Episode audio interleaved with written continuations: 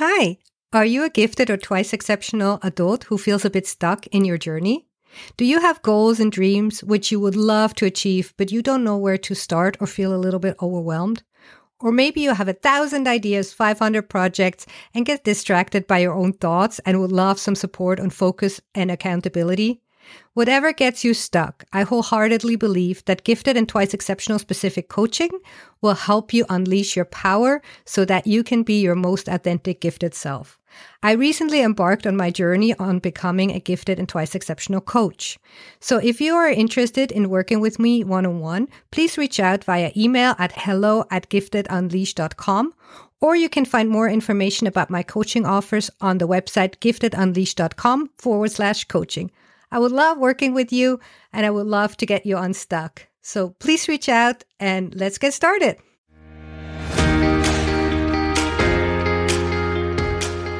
Hello and welcome to Unleash Monday, where we talk about the brain, especially the gifted brain, and how does it affect our thinking and experience of the world differently.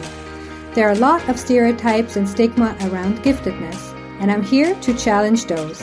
I'm here to raise awareness and to have a conversation around this topic of what does it mean to be a gifted adult. Common experience among gifted folks is that they feel out of place. They don't quite fit in.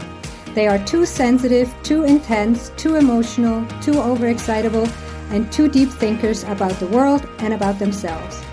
If you have been called too much of about anything, then this show is for you. My name is Nadia. I'm too loud, too colorful, too bubbly, too bossy, and love to talk too much. So, welcome to my world, and I'm so happy you're here. Hello, and welcome to the new week, the new year, even the new decade. Can you believe it? We made it to 2021. Yay!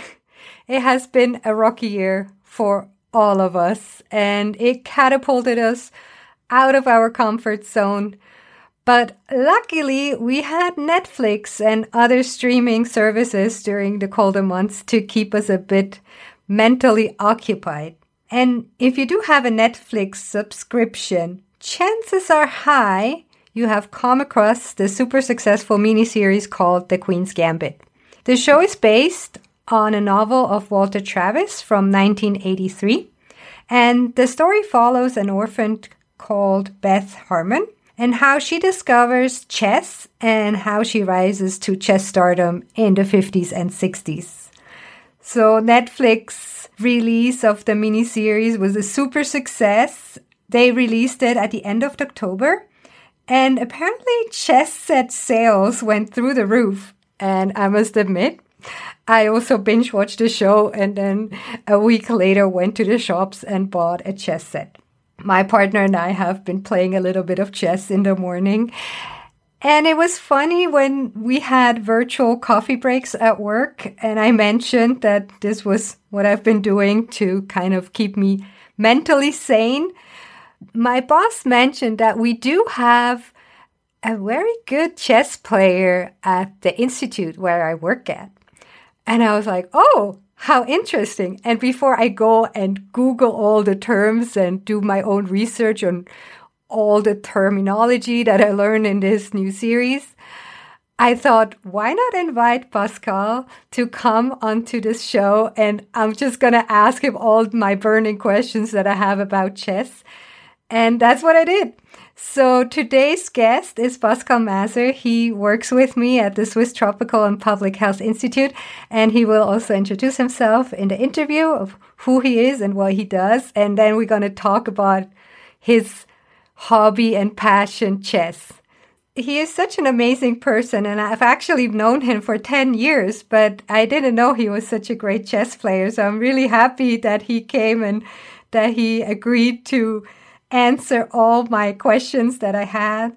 And it just goes to show what a great workplace I'm working at and the amazing human beings I'm surrounded with and how generous they are and how humble. And when you listen to Pascal's stories, I think you will agree with me that he's one of the great examples of somebody that is a multi potentialite with his passion of chess and being a brilliant scientist and also is apparently a very, very good guitar player. So, but without further ado, let's just dive into this amazing interview and exchange that I had with Pascal and hopefully answers all your burning questions you had about chess. Welcome, Pascal. Thank you so much for agreeing to come onto the show. Thanks for inviting me. It's a pleasure to be here, Nadia. Thank you. And so I ask you to come today because recently Netflix has launched this new series called The Queen's Gambit and chess game sales has gone through the roof and everybody's playing chess. And I think a lot of people now have a lot of questions that they might be asking themselves or Googling. And I thought, well, apparently I have a great chess player as a coworker. Why not invite you onto this show and ask you all the questions that I have about chess? Thanks so much. Yes, go ahead. I have to admit, I haven't seen the Queen's Gambit yet.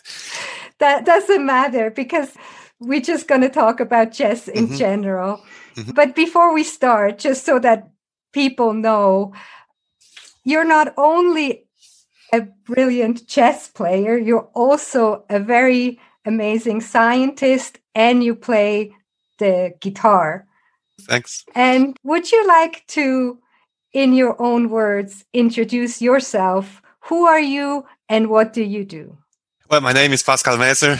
I am 51 and by profession, uh, you said I'm a scientist, I'm a biologist. My main task is drug discovery. So we make new drugs. We try to make new drugs to find new molecules that can serve as drugs to treat malaria and other tropical diseases as such as sleeping sickness or Chagas disease. So that's my main task, what I'm paid for actually to do. I'm also professor at the University of Basel, so I'm giving quite a lot of lectures, supervising students. We also, of course, we are interested in the molecular basis of drug action to find out how a drug selectively kills the parasite, but not its host, meaning us. But I guess what you want to hear is my hobby, which is chess. So I've been playing chess. I can't even remember when I learned to play chess. I think my brother taught me chess. Actually, my brother is a better player, has always been better than me. He's two years older, but he taught me chess when, when it was boring for him to beat my dad, our dad. so he needed a better opponent. So I, I learned chess in, in kindergarten. So you said you started playing with your brother at a very young age. When was the first time you entered a competition? Mm, I don't quite remember. Primary school, probably with seven or seven or eight. Yeah. So, were you part of a chess club? Was that something you did as a group activity, or how do I need? I have no clue about the chess community. Can you share a yes, little bit? I was part of a, a chess club that still exists today. Chess Club Birseck, it is called where I joined as a kid. They always had chess training Saturday afternoon and I was really fortunate because they had a very gifted chess player at the time. He was, uh, I think, an Olympic medalist for chess problem solving. So not competitional chess, but kind of the artful form of chess, just making chess problems. So he taught us kids.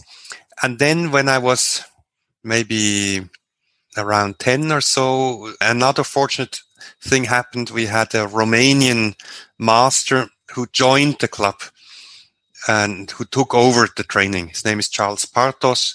He unfortunately he died two years ago. So he came to Basel. He got a job at Roche in, in chemistry, but he, he was, I think he used to be a professional chess player uh, when he was younger in Romania and he had his own chess school and he took over the training, which was rather tough. It was kind of, uh, Eastern Europe, but it was for, for kids. It, it it's great uh, to have uh, such a, a master to look up and that's when I I think made a lot of progress there and also really got involved in kind of competitional chess, not just as a game, but as a sport. Wow. And so going a little bit into the nitty gritty of chess. So you enter competitions and I see all these scores. What how do you get scores and what do they mean? What is a good score? And when do you become a grandmaster? so you mean rating points? Exactly. Yes, there's rating points. They're called ELO points. I think it was a Dr. Elo who invented the system. So basically you have points. When you lose a game, you lose points. When you win a game, you win points. And, and it depends on the difference, point difference to your opponent. So let's say you lose against an opponent who has way more points than you have. You don't lose that much. And if you beat the opponent with, with way more points, you gain more, a larger number of points. So there is ups and downs. And with this ELO list, I think you have to have at least 2,500 to become a grandmaster. That's sort of the limit. And there's 2,400 for international master. So that's the international rating point. But then, of course, the, the online chess platforms have their own rating. So they also use ELO points, but uh, they have their own rating points. And so you now mentioned 2,500, mm-hmm. you said? So you were very short of that number. No, no, I, I, was clearly below. No, I, I, was never even close to becoming a grandmaster. So, so, so my current rating, I think, is two thousand two hundred fifty or so. So, so it's like a strong amateur. Okay. But amateur. An amateur, but not, very, but you're, mm-hmm. But clearly you're not just a hobbyist in a sense. So you really mm. played at at the international stage, or was it more? Yes, well, uh, uh, certainly when I was below 20, I was in the in a junior team, the Swiss chess team. So we played international competitions. We played other nations teams. I also played in, in single events, but that's well, I still played international tournaments afterwards, but not uh, officially as a Swiss representative. So that was, I only had a chance to be in the national team below 20, above 20. Then, of course, was not good enough then to, these are really then rather kind of professional players who who compete there. So when I watched this series, they were talking about opening games, middle games, and end games. Yes. So can you tell us a little bit and how do you know in which stage you are? Or is that just afterwards you evaluate? Or is there a certain number, like when your opponent takes the first piece, then you're moved to the next stage or how do we need to think about well in the beginning the two armies if you want or the two sets of pieces are completely separate so the opening phase is the development to bring out your pieces so usually there's a fight for the center. Center is more important than the edge of the board. So you make a few pawn moves to open the diagonals for the bishops. Usually also you castle to bring your king into safety. So I would say the opening is the phase until all the pieces are developed. And then you have the middle game, which is often or usually the longest phase of the game. And basically the end game is defined as the phase when there is no more immediate danger of the king to be checkmated. And that's the phase when the king starts to actively participate in the game and to move also towards the center or to participate. In the middle game, it would be suicide for the king to actively participate. So the king is, is stored away, usually near the corner somewhere. Okay, very interesting. And you talk about length.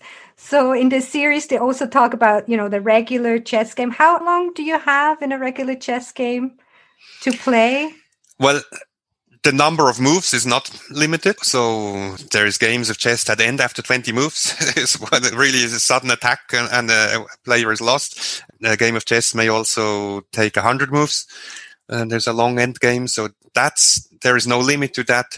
But depending on the format, there is a time limit. So, so in tournament game would be you get two hours for 40 moves. That's a normal time schedule. So that would might take like four hours for only 40 moves.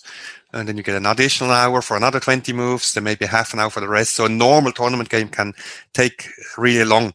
Now with internet, uh, of course, that's not really attractive. also for spectators, maybe even not so for the players. So usually internet games are faster. So you can have a blitz game. The shortest is one minute for the whole game. So you have kind of a time span from really extremely short battle where the whole game takes two minutes at the max to a game that can last seven or eight hours. Yeah, that was actually my next question. These speed chess. So they they played speed chess, and that's also then how long do you have between a move is is then predefined as well. Not or? necessarily. Classical speed chess is let's say five minutes for the whole game. Okay. So the whole game lasts certainly not longer than 10 minutes. You only have the five. If you use up your time, you're lost, even if you have a winning position. But it's up to you. you. If if I want, I can spend three minutes on the move, but then I only have two minutes for the rest of the game. And there's another form of chess uh, called the Fischer form that is only possible now since there is electronic clocks that give an increment. So you have a starting kind of capital of time, let's say one or two minutes or more, and you get an increment with each move you make. Could be like three seconds or five six seconds. So that way basically you have never less than three seconds for moves. Wow. Okay. So you also have to not only think about your moves, but also have to kind of economically manage your time. Exactly. It's also if you invest a lot of time, it's taking a risk. You know, then now you have I have to win because I have to find a mate, not only to, to win in time. Otherwise, I'm lost, even if I have a good position.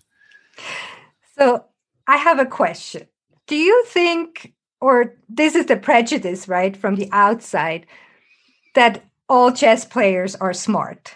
And I guess that there needs to be some sort of talent that you need to bring to the table if you want to play at the high level of chess. Is there anything that you think is very important? Like, do you need to have good memory? Do you need to have a high level of creativity, like tactical skills, visionary, abstract thinking, mathematical thinking, or just a combination of all? Are there different players that have different, obviously, strengths? Can you say a little bit about that? yes. I imagine that might be one of your most tricky questions. I think there's a, a, lot of research on, on that too, and I can't answer it. So certainly I don't think that chess players are more intelligent than non-chess players. On the other hand, you're right. There must be something that makes a good chess player. So maybe yeah, mathematical, visual thinking. Yeah, I would say visualization is important. Memory certainly too. I think there's quite a lot of research also what makes a master from an amateur. What's the difference then? That's usually connected with that the master basically sees the whole board and remembers the whole board, even the seemingly unimportant pieces, whereas an amateur maybe just looks at the center of action, concentrates there. If both are shown, let's say 10 positions, and then they're asked later to reconstruct the positions. So certainly memory is involved. To be a strong player, I think it also needs some good, uh, you might call it crisis management or kind of coolness. Once you panic, you're basically lost, particularly if there is a lot of time pressure. Yes, but I I can't really uh, answer the question whether there's a general attribute that all chess masters have.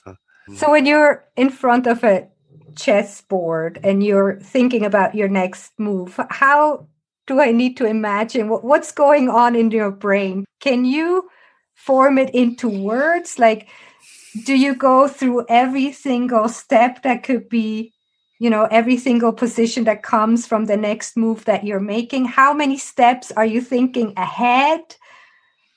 Can you give us a little bit of insight of what's going on or it's difficult. I don't know who said that. There was i think a famous grandmaster. He was asked the same question and he said well just one step further than the opponent. So basically what you need is a plan not just the move, but you need to know what's my plan over the next move. What's the ideal position for each of my pieces? Usually a plan starts with the question, well, which of my pieces are suboptimal, which are not at a good place? So I need to improve these. There's always a danger to kind of start with the good placed, well placed pieces and use them. Of course, the plan needs to take into account what the plan of the opponent might be. So that's a big difference between a strong and a mediocre player that the strong player basically focuses on on the threats of the opponent first and takes care of those and maybe a mediocre player rather concentrates on my own threats that I can build. And then it really depends on the position, whether it's sort of tactical, highly complicated, whether they are forced moves, I take, he takes back check that require a very exact calculation, or whether it's a kind of a positional game that requires to have a long-term plan and then see how you can use that. So it's also a question of investing time at which position is it worthwhile, uh, highly tactical that I, has to do with the feeling that maybe that I have the feeling there, I'm, there must be maybe a sacrifice possible. There must be a mate in this position. It's worthwhile to invest or whether you think this is kind of, I'm not saying boring, but tactically less uh, demanding position. It requires fast play and solid moves. Do you also memorize? I, I think there's some like openings that have names. So are these like memorized yes. mm-hmm. moves? Mm-hmm. And then when you play and you've played a lot, like you remember past encounters where you were in the similar position. Is yes, that certainly. That's absolutely essential to do your homework, work on the openings. There's, of course, a large body of chess literature. There are books on, on openings. There is all the game databases collections. You can check for the openings, how the grandmasters played. And of course, now as the chess machines are getting stronger and stronger, we can use them at home too to analyze games. So certain homework to be done. And then with every game you lose, uh, ideally you learn something and find out what were the decisive mistakes or what went wrong in the opening. It hurts to lose twice the same way. Yeah. And do you know the Queen's Gambit? Yes. Can you tell us about it? What is it? well, it's a, a, standard classical opening. So usually the beginner's uh, opening is king's pawn, move to ahead, e4, opponent plays e5. So that's the king's opening. The king's gambit would then be f2, f4 in the second move. And the queen's gambit, the queen's opening is just the opposite on the with the queen's pawn. So white plays d4 as the first move. So that's the move the queen's pawn two ahead. Black answers symmetrically, plays d5 with black's d pawn, and then white plays c4. Mm-hmm. So that's the queen's bishop pawn uh, advances by two, where it's not protected. So that's why it's a gambit. If black accepts, he plays queen's pawn d5 takes c4 but that, of course, weakens the center. Basically, it weakens the, the case e4. So at some point, white can play, uh, for instance, e4 himself. So it's a very old opening, considered very solid for white. And I guess a chess player will also have a little bit a, a strategy of going into a new game. You you never play the same moves or rarely play. Trying also to uh, surprise your opponent, right? By kind of using different openings at the next games. So keep maybe it depends how well you know your opponent or your, your opponent knows you. If you always play the same people, that's true. You prepare something, or if you have a match and you know who you're going to play, you have you can access the databases and you see all the games of your opponent. You know your opponent sees all your games, so that certainly requires some kind of preparation but then you also you cannot prepare something new for every game. So you need to feel at home with your openings to be confident that you know better than your opponent even if she or he prepares something new. And there is two kind of approaches. So some say well i just play against the pieces of my opponent meaning i play the position and i try to find the best move in that position no matter who is sitting there behind the pieces. So that would be, I think, a typical case would be Fabiano Caruana, maybe world number two currently. And the other more psychologically involved player would say, no, I don't play the pieces. I play my opponent and I don't want to make the ultimately the best move in the position, but I want to make the move that poses the most problems to my opponent. So that then depends on the knowledge of the style of the opponent. So that would typically be Magnus Carlsen, the current world champion, who rather plays the opponent than the pieces. So also some psychological tactic can be a strong yes, talent. which only works uh, if you really know your your opponent. Of course, these guys they do. They always play the same at the top ten or top twenty. They've played each other so often that they know each other well. Yes, maybe like tennis, uh, if you compare how often Federer and Nadal played against each other. So I'm sure also uh, a tennis champ has a different style uh, depending on the opponent. And I heard some players sacrifice their queens to in order to get, you know, ahead in the game. Does that show that this player is an aggressive player, or what makes a player more aggressive, less aggressive? Again, I would argue it's the position that might demand more aggressive or might allow more aggressive games. But of course, there's a character style, yeah, how much risk people take, how aggressive they are.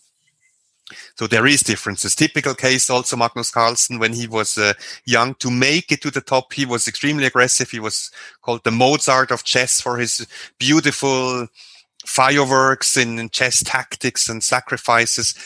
But then to become world champion, he changed his style and he, he rather became the cool positional player because he, the sort of players he encountered in the top 10 would not allow themselves to be beaten with these tactical fireworks. So again, that's an example. So of course, the queen is the most valuable piece in chess which is actually nice and to have a, the, the, queen is more valuable than the than the king. So that's also the highest sacrifice you can make is to sacrifice the the queen. So that's considered of um, particular beauty. Well i so, guess if you sacrifice the king it's over. Yes you can sacrifice the king. So watching this Netflix series, The Queen's Gambit, and there was also another movie called The Coldest Game. Have you seen that movie? No.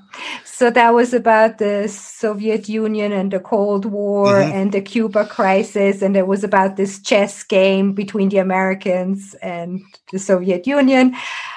However, both of these main characters, the, the chess player mm-hmm. stars, they both had drugs and drinking mm-hmm. problems.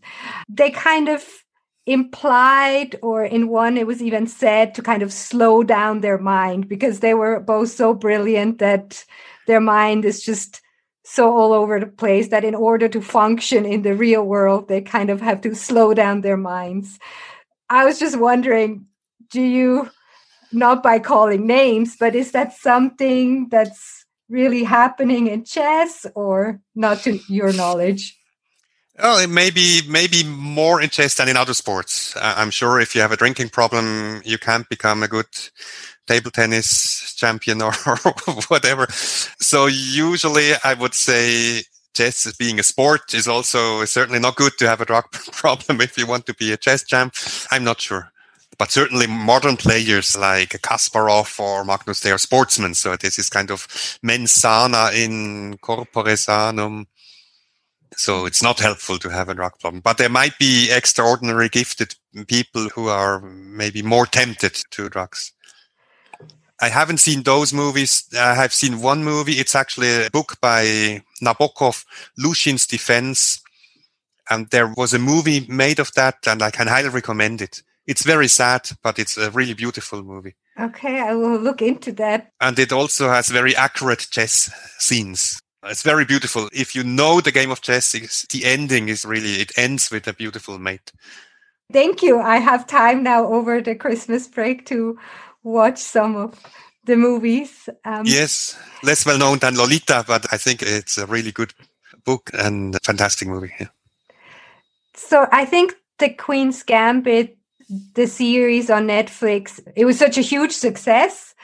And I also think is probably due to the protagonist. It's a young woman and just shows this kind of, yeah, young woman in chess. And it seems she was always like the only woman at the tournament. Uh, and I think chess is still a very male dominated sport. Do you have any ideas? How can we make it a little bit more attractive for young girls or is there anything you would like to add to the topic of gender in chess? Yes again it's a delicate question. So i'm convinced there is nothing there is no gender aspect in talents that that uh, men should for some reason be better at chess. It's it's just a question of the pyramid. The more boys start playing chess, uh, the higher is the, the pyramid. So it's just less popular among girls. And Again, I think that has nothing to do with the gender or biology. If you take countries, for instance, like Georgia, I mean, Europe, not the US. Chess is highly popular among women, or, or, used to be at least. So for a long time during the Soviet Union, the world chess champion in women's chess was from Georgia. So really, it's a question of attracting girls to the chess club or to the chess game. I'm, I'm struggling a bit with chess. There is, of course, there's this kind of separation. We have uh, also in Switzerland. There's the Schachverband, and then there's the Women's Chess Verband, which I understand was a wish by the female chess players, also internationally, to have their own competitions. I don't think it does them a favor um, because it somehow stipulates that women are less good at chess. Of course, it makes sense to have a, a women's soccer league or a women's boxing or a judo league because of a physical difference, which is absolutely absent in, in chess. So I don't see any point why we should need two different chess federations in Switzerland. And you also see that I think the best women often like Judith Polgar refused to compete in the women's federation, but she competed with the men and she bet them. So I'm not sure. On the one hand, it attracts maybe young women or girls to chess. If they have their own tournaments, they can quickly progress there. But overall, I don't really think it's a favor. Actually, I think it's anti-feminist to have a women's chess federation, uh, but that's a delicate issue. Yeah, sure. But I mm-hmm. think, yeah, closing that gap at some point, yeah, would be great. Mm and just also getting the girls early on motivating them to to go and play chess and not just with barbies. Mm-hmm. they're certainly they're not worse than boys. And exactly. Mm-hmm. I think it's just the the mm-hmm. gender stereotype and then yeah if maybe the boy gets a chess set for christmas and the girl gets a different yeah maybe a barbie set instead of a chess set. So so it's great that with the Queen's Gambit, the hero is a woman chess player. Exactly. So I think that's really fighting the stereotype. So, do you have a favorite chess player and why? Yeah, well, maybe a bit old fashioned. I think my favorite is still uh, Garry Kasparov. Uh, of course, he was the star when I was a teenager or learning. There were just the games he was taking over the throne from, from Karpov and for his creativity, his pawn sacrifices. So maybe not a queen sacrifice, but a more, subtle, but really how he played a bit more aggressive. The style then was previously there were people like Karpov or Petrosian, very calm, cool players, and Kasparov actually also tried to win with black, uh, not only to equalize. Same as Bobby Fischer, of course. So that would be my other one. Uh, if I have to pick two, it would be Bobby Fischer and Garry Kasparov. And does your ability to play chess, do you think it influences how you approach everyday life? Is that something like these thinking patterns and thinking moves ahead? Is that something that goes into your scientific experiments or, I don't know, career moves? Mm, difficult to say. Maybe not everyday life, but rather crisis management. I think there it helps. Yes, not to panic because that's how you survive in chess. You have a crisis in every other game, basically. So to, yes, also kind of tackle small and big problems with the same seriosity. I think that can help. And at the peak of your game, how many hours of chess did you play? A day or a week. Oh, yeah. Uh, did you play daily? Yes, but I never really played like training for several hours a day that it would take to become a professional. So I would play uh, maybe uh, an hour per day or so. And you played with your brother or by yourself or? Yes, both in the club. And then I played in school actually a lot. I have a friend who was also a good chess player. So we always we were sitting kind of in the back row and playing chess. So obviously i watched the series i got inspired i bought a chess set ah wow fantastic so the past couple of weeks my partner and i we have played some chess in the morning over yes. coffee mm-hmm. usually it took us maybe like half an hour out of the times we played, I won like once. yes, so it looks you need some training. Exactly. I promise you, I give you a, couple of lectures and then you will beat him. Oh, thank you. So my next question was more going to be like if I'm now at home and if I don't have you giving me lessons, what do you advise people wanting to improve? So I know how, you know, the pieces move mm-hmm. on the board, but how do I then get better? Do I read the books? Do I YouTube it? Or how do I learn? So I learned with trainers in the club, joining a chess club and go to training. At the moment, I think that's not an option. There are a, a lot of good chess books Usually I would recommend kids books for chess. But what's really, I think, new now is the many tutorials and videos you can watch. So for instance, I play a lot on Lichess, L-I chess.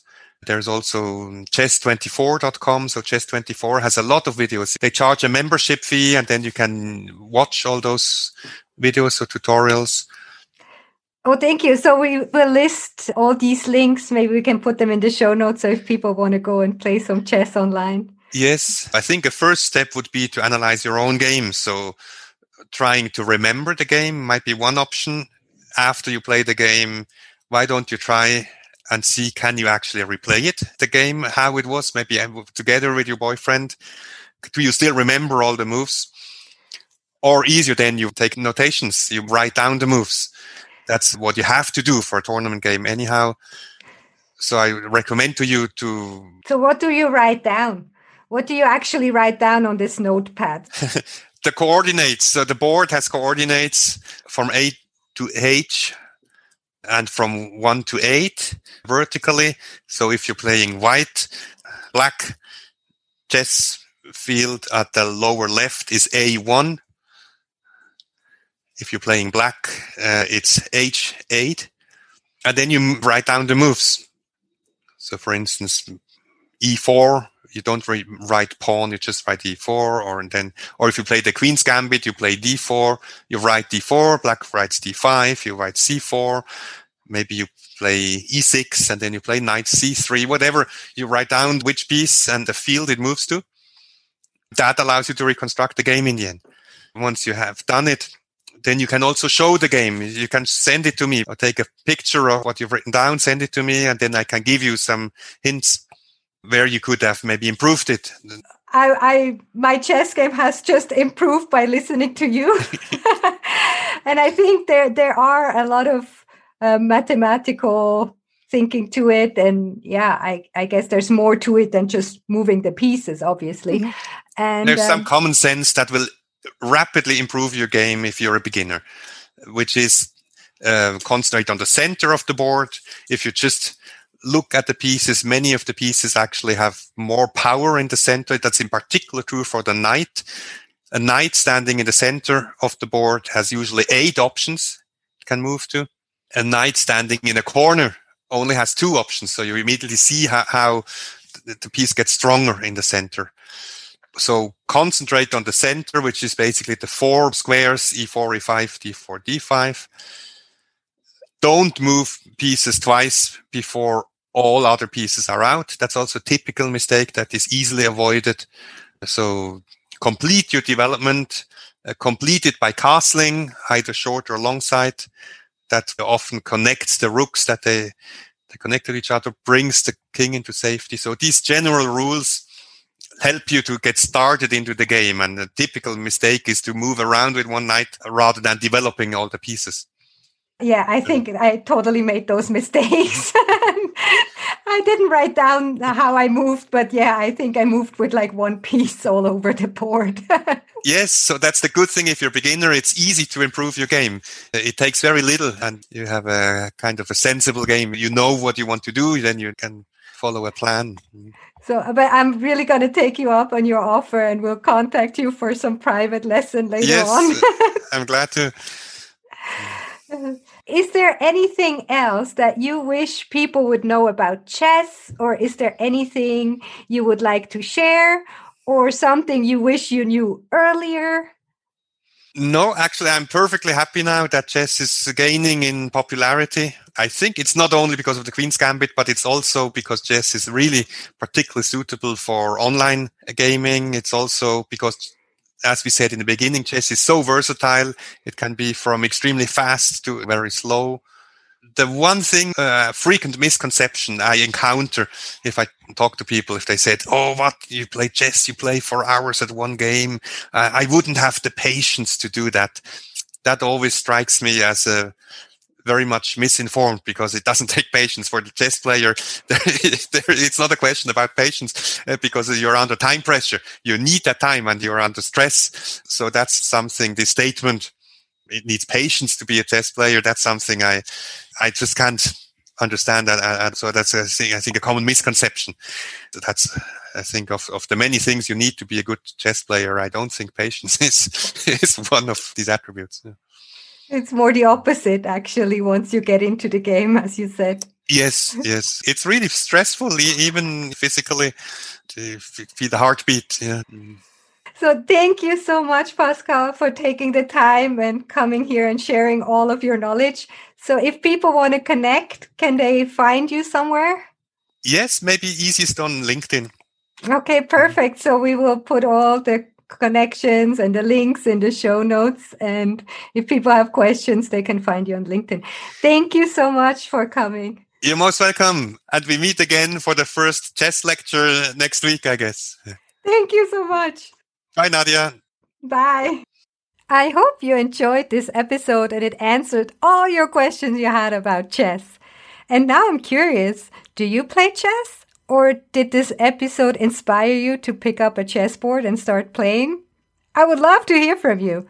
Why don't you connect with me on Instagram at unleash.monday or you can also find me on Twitter at unleashmonday. So let me know. I would really love to hear if you're inspired or if you're already a good chess player or if that's something you did as a child and then kind of forgot about it. So I'm really, really curious if this episode has inspired you or if you probably, like me, already were inspired by the Netflix show itself. And if you're enjoying this podcast and would like to support me, I would really appreciate it if you subscribe to the podcast on Apple Podcast or wherever you listen to. And on Apple Podcast, there's also a possibility to leave a star rating. So you can give me five stars. That will be amazing. And you can also leave a written review. And the more reviews it gets and the more download it gets, the more people will be able to get to know this show and will promote this show in that sense. So that will really mean a lot to me if we can spread the word. And if you know somebody who you think could profit from listening to this show, just share this episode with that person. And so, yeah, that's from me. I'm wishing you a wonderful start into the week, into this new year. And I see you in two weeks. Bye.